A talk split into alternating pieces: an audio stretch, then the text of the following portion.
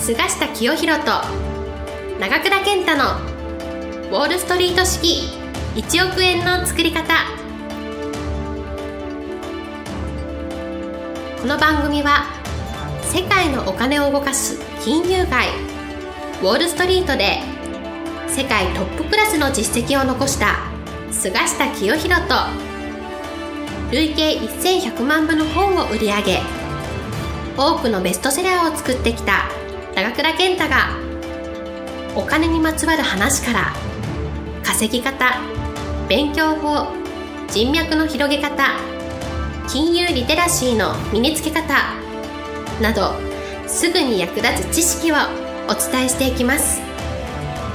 それでは今回の番組をお楽しみください。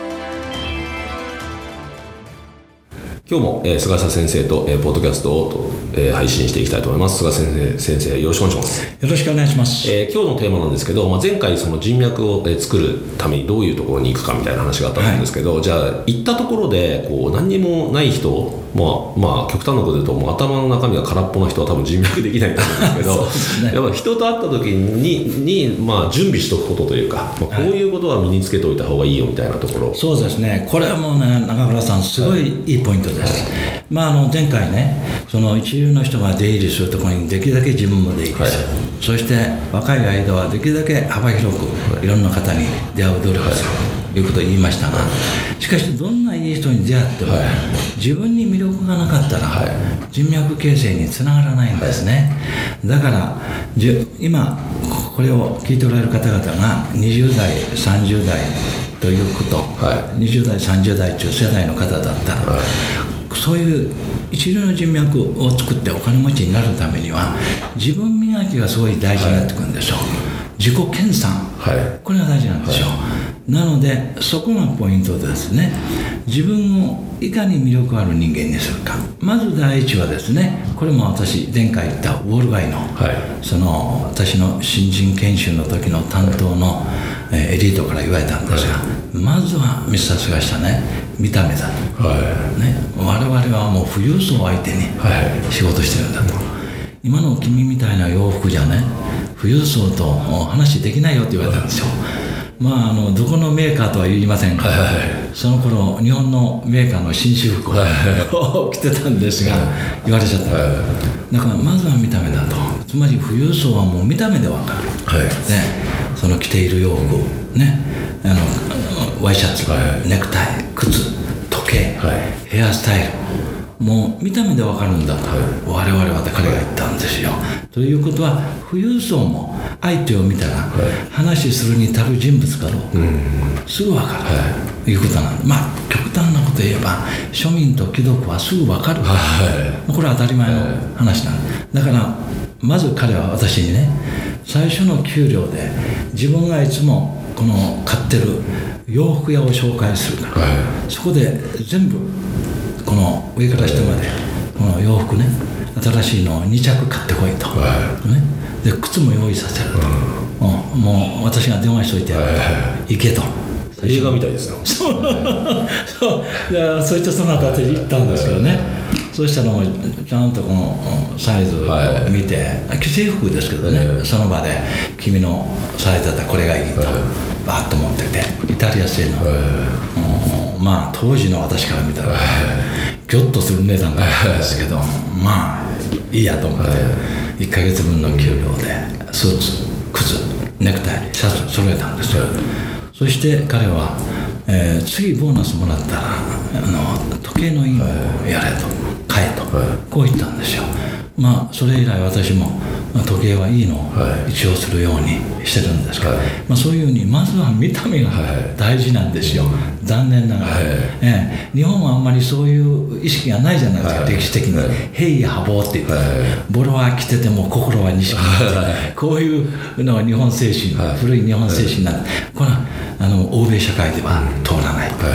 だからまず見た目をきっちりすると。まあ、今だったらそのその方に合ったファッションをね、はい、アドバイスする専門家まで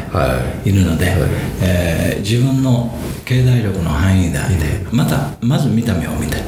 えー、話したいような人、はい、これ女性だってそう。そうです、ね、特に女性なんかは見た目、ね、この洋服おしゃれな洋服を着てヘアスタイルをきれいにしてる人とそうでない人はもう格段の差になるじゃないですか、まあこれが第一で第二はですねやっぱりマナーですね、そのパーティーに行った時のマナーあるいは夕食会の時、マナー。これマナー知らないといけない、私はそのオール街ニューヨークに、えー行った時、まだ28歳。それで、えー、23回研修に行きましたけど、30代でそのマナーっていうのはあまり意識しなかったんですよ、で向こうはすごい意識がある、つまりその場所にあった服装とか、あるいは言葉遣い、例えば女性が座座る時は自分が先に立って、あの椅子を譲るとかですね、まあもちろんナイフフォークの使い方をはじめとしてだからこのマナーをきっちり基本的なものを知ってないといけないと、これが2つ目。だ、つまり富裕層相手に一緒に食事して、はい。対等に、ええ。ーゆったり話できるマナーを知っておかないといけないと。これが2つ目なんです、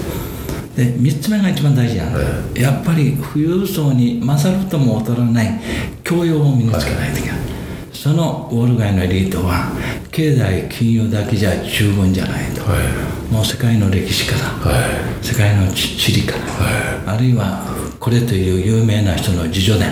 もう今今だったら前回言いましたようにトランプ大統領の自助伝読むなんか、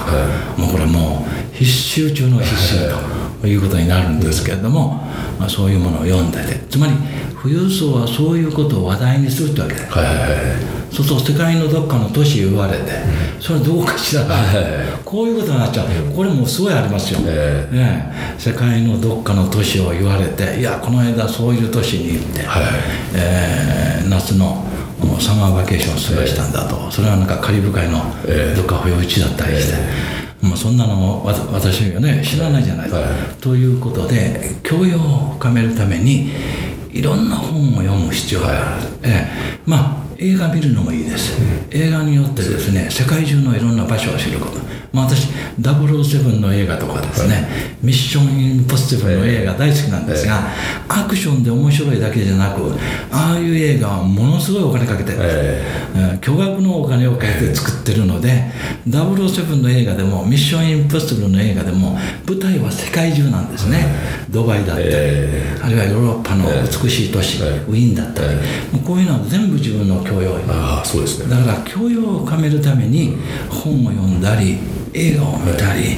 美術館に行ったり、このやっぱり努力が必要で、はい。それをまあ楽しむとい。う習慣が大事でこの教養をつけて、そして見た目もですね話したいなという雰囲気、つまり私マナーと2番目に言いましたがこれは社交性です、社交社交社交的な人になる必要がある。社交的な人になるためには基本的なマナーを知ってない。といけない、ええ女性に対する言葉遣いとか、そのえ状況シチュエーションに応じた会話ができる。とこの夕食で45人いて何も話さない人がいたら、もうニューヨークではちょっとおかしいと思われる。そうです。いろいろこの話題を提供できる、日本の夕食会でも夕食会で座って隣に来たのに何も話さない人いるんですよ、ええ。これはもうアメリカでは能力がないということになって努めてこのその場にいる人たちが盛り上がる話題を提供する。これがマナーなんです、ただ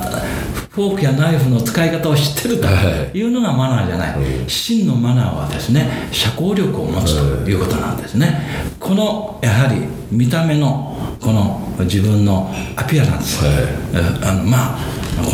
のセンスで言ってことですね。えーセンスとそれから社交性。そして教養力、これがあなたの人脈を作る一流の人脈を作るまず扉と、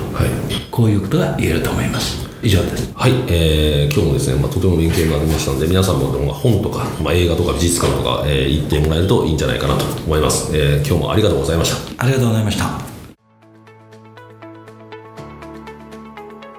本日の番組はいかがでしたか？この番組は毎週お送りしております次回も楽しみに。お待ちください。